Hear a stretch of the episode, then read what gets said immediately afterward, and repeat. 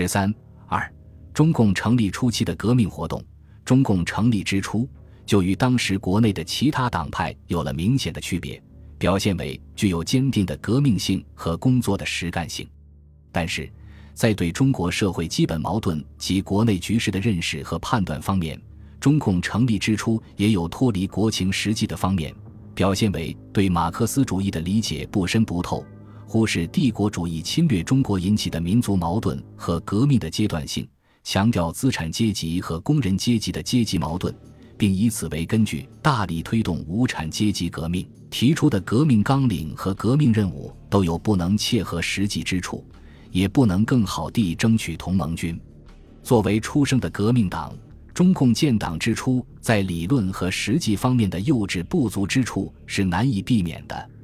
他们只能在今后的实践中研究中国的客观的实际情形，求得一最合宜的实际的解决中国问题的方案。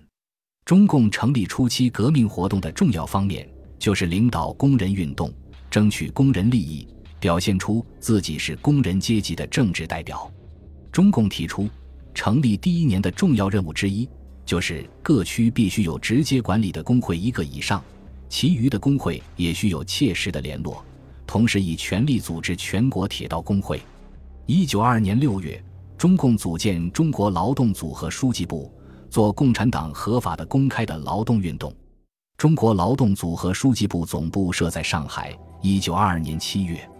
劳动组和书记部被租界工部局查封，八月迁至北京，是有严密领导的工人组织，与当时许多有名无实的工会大为不同。张特立、郭涛、邓中夏先后任主任，下设北方分部北京，负责人罗章龙；武汉分部汉口，负责人包惠僧；湖南分部长沙，负责人毛泽东；广东分部广州，负责人谭平山；山东支部济南，后合并于北方分部，负责人王瑞俊、靳美。总部迁北京后，另设上海分部，负责人袁大石。后来为全国铁路总工会所管辖的全国各铁路工会亦包括在内。在中国劳动组和书记部的领导下，一些工人较多的城市陆续成立了工会组织。除此之外，中共还领导在各地创办了许多工人学校，对工人进行教育和宣传活动。从一九二二年初至一九二三年二月二十七，大罢工被镇压，主要是在中共的领导下，中国工人运动出现了最初的高潮。期间有三十余万工人参加了一百多次罢工，主要集中在上海、武汉、广州等大都市的工厂和湖南、湖北等省的铁路和矿山。其中规模和影响较大者，如一九二二年一月到三月的香港海员罢工，八月北京长兴电京汉路罢工，九月湖南安源煤矿罢工，十月京凤路山海关铁工厂和唐山制造厂罢工等工人罢工斗争，要求提高经济待遇并获得一定的政治待遇，均获得了不同程度的胜利。通过组织与领导罢工，中共不仅在工人中开始建立自己的队伍与影响力，而且锻炼了从事实际斗争的能力，表现出中共的组织力、动员力、奋斗精神、勤于实干等等，也为其后中共在国共合作发起的国民革命和北伐战争中的大发展奠定了坚实的基础。为了加强和统一对工人运动的领导，由中国劳动组和书记部发起，于一九二二年五月一日至六日在广州召开了第一次全国劳动大会。到会代表一百六十二人，代表十二个城市一百多个工会的二十余万会员。出席会议的代表成分非常复杂，既有共产党员和国民党员，又有其他党派及各色人等。不过，中共基本主导了此次会议。中共提出的打倒帝国主义、打倒军阀的口号和八小时工作制、罢工援助案、工会组织原则案等都被通过。会议通过的在全国总工会未成立以前承认中国劳动组和书记部为全国总通讯机关案，实际为中共通过中国劳动组和书记部掌握工运领导权创造了条件。第一次劳动大会闭幕后，中国劳动组和书记部还发起了劳动立法运动。根据劳动组和书记部自拟的劳动法大纲，其主要内容为：政府承认工人集会结社、同盟罢工、缔结团体契约、八小时工作制、接受教育等权利，增加工人工资、改良工人待遇等。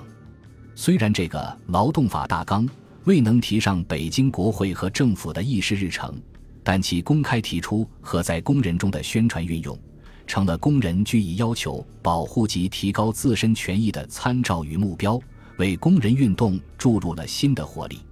一九二二年八月，劳动组和书记部迁到北京，正值吴培孚为了凸显个人地位而高唱保护劳工，为北方工人运动的发展提供了特殊的契机。一九二二年六月，吴培孚通过其政务处长李大钊早年的同学白坚武，约请李大钊在保定晤谈。其后，吴培孚在公开通电中提出四大主张，包括了保护劳工。为了控制铁路带来的经济利益，吴培孚企图排挤一直把持铁路的旧交通系势力，而李大钊则通过白坚武向北京政府交通总长高恩洪建议，在每条铁路设立密查员。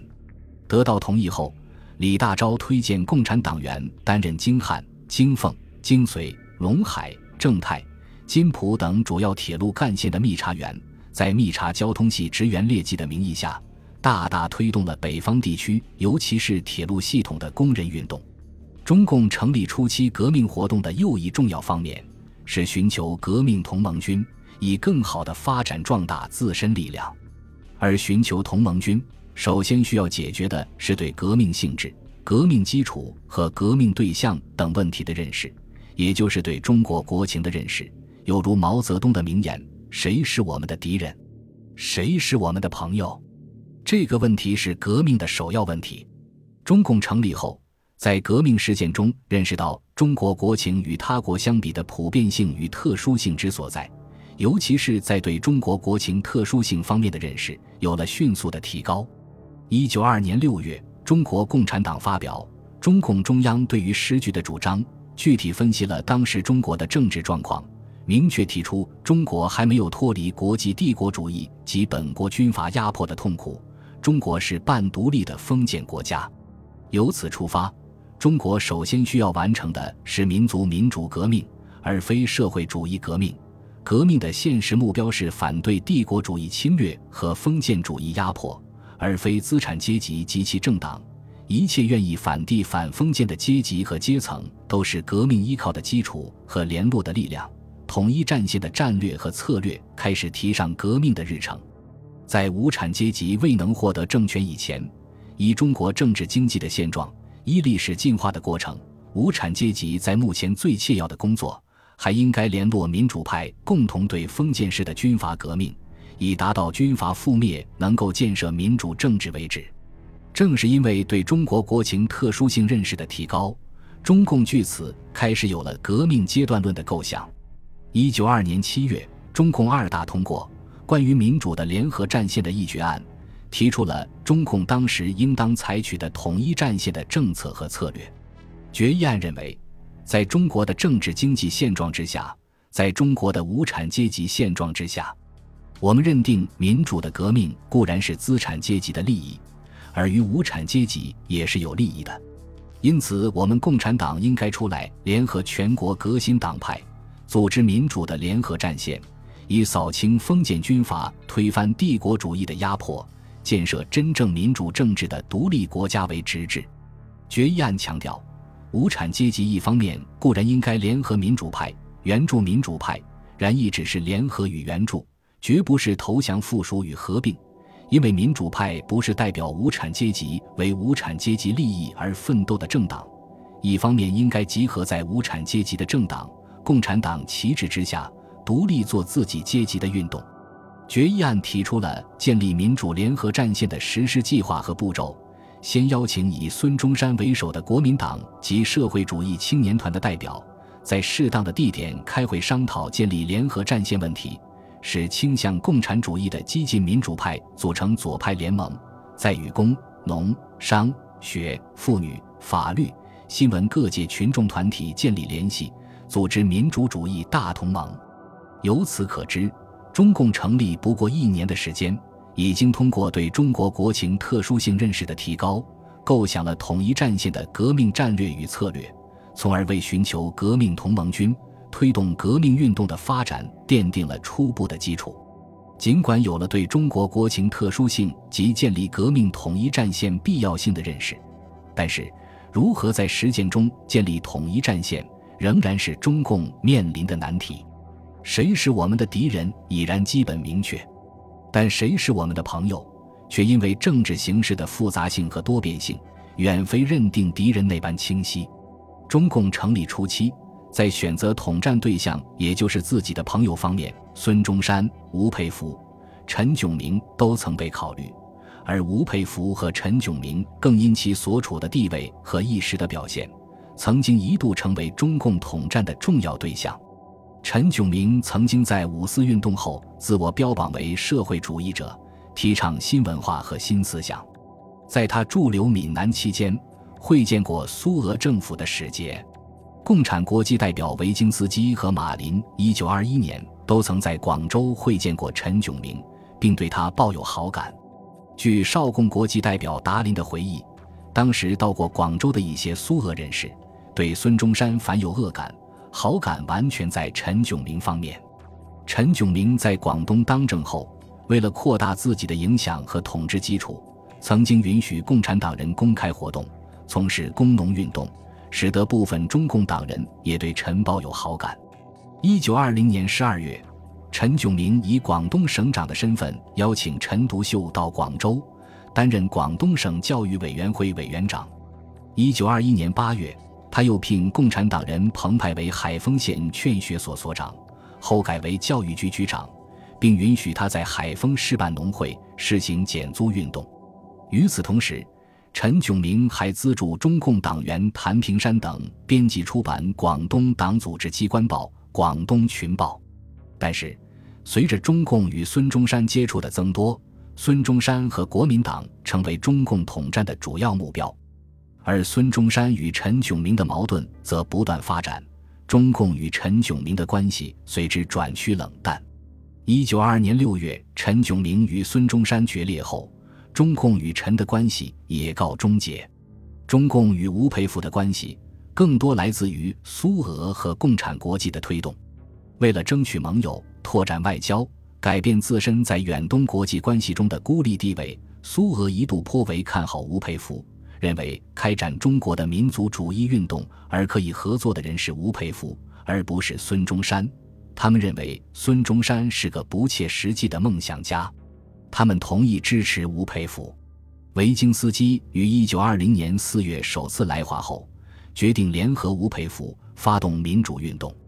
十月间，他还专程到洛阳访问了吴佩孚的亲信幕僚白坚武，讨论中国的政治形势。白认为俄之组织统系可为建也，维京斯基则认为吴佩孚是中国政治的主要人物，掌握着军队和财政，俄国在远东问题上与吴的一致性是中国和苏俄之间签订军事政治协议的出发点。一九二二年第一次直奉战争结束后，直系完全控制了北京政府，苏俄对吴佩孚更为看重，高度评价吴的作用，多次讨论联合吴佩孚的方针，希望通过和吴佩孚的合作恢复并稳定中苏关系，实现苏俄的国家利益。最初苏俄外交是面向吴佩孚的，把他看作是最强大的和比较进步的军事领导人，与这个指导思想相适应，也向中共提出了同吴佩孚合作的方针，同时努力争取实现孙逸仙同吴佩孚的合作。这种合作应该导致在北京建立一个新的对苏俄友好的联合政府。苏俄与共产国际的联吴政策当然会影响到中共。中共二大宣言认为吴佩孚是一个较进步的军阀，因为吴佩孚所主张废都裁兵如果实现的统一，是与中国资产阶级以极大的利益而易于发展，与外国资本帝国主义的侵略进行是极不利的。中共也因此一度采取联吴政策，具体表现为中共北方党组织通过与吴佩孚的合作而推动了北方的工人运动。但是，随着苏俄与吴佩孚关系的起伏，苏俄逐渐开始倾向于和孙中山而非吴佩孚合作，如岳飞在一九二三年一月所言，如果我们不得不在吴佩孚与孙逸仙之间做出抉择的话，那么无疑我们要选择后者。中共也随之改变了对吴佩孚的策略。一九二三年二月，吴佩孚以武力镇压京汉铁路工人罢工，表现出其军阀本质和倡言保护劳工口号的虚伪，成为中共大力主张的反帝反军阀革命的对象。中共与吴佩孚的接触也由此而基本告终。经由对陈炯明和吴佩孚统战工作的无果而终，中共寻求革命同盟军的统战对象日渐向孙中山和国民党倾斜，并最终形成为国共两党联手的革命统一战线。本集播放完毕，感谢您的收听，喜欢请订阅加关注，主页有更多精彩内容。